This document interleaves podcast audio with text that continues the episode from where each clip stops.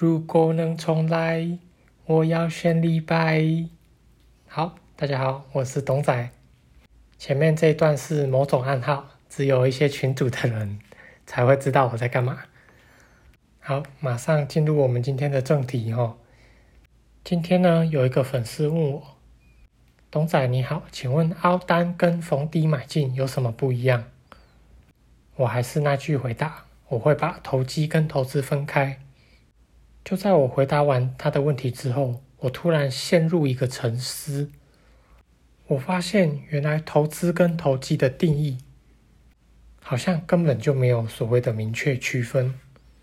有人可能会说：“啊，投资就是长期投资嘛，像巴菲特那样，好不要卖，持有十年、二十年，这就叫做长期投资。”那投机就像是短线做价差哦，投机性的行为哦，它没有基本面的表现，靠着这个炒作哦，低买高卖，这个叫做这个就叫做投机。但是真的是这样吗？同一档标的，难道没有投资跟投机共同存在的时候吗？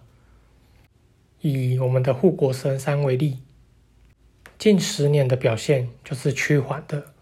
每年往上不断上涨，直到去年才从两三百块一路飙到六百块。那这个时候我就要问你们，它算是投机还是投资？你是用上涨的速度，还是用真正营收的数字去判断它是投资还是投机呢？我再举一个例子，如果人家说他要投资中华电。那九成的人都会认为他在做投资，就是人家讲的纯股派嘛，每年收利息就是无趴的利息。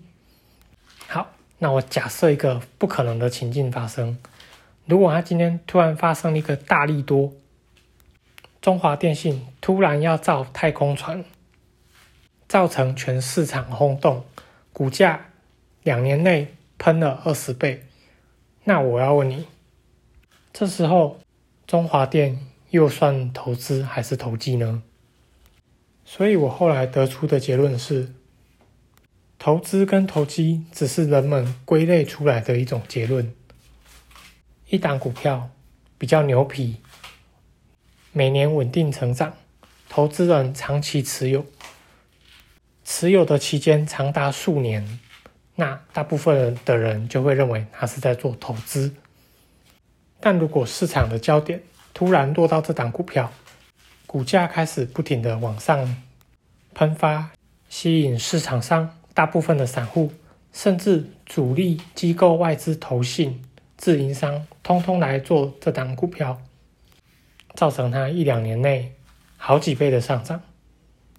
这时进去操作的人，不就变成投机取向为主的人吗？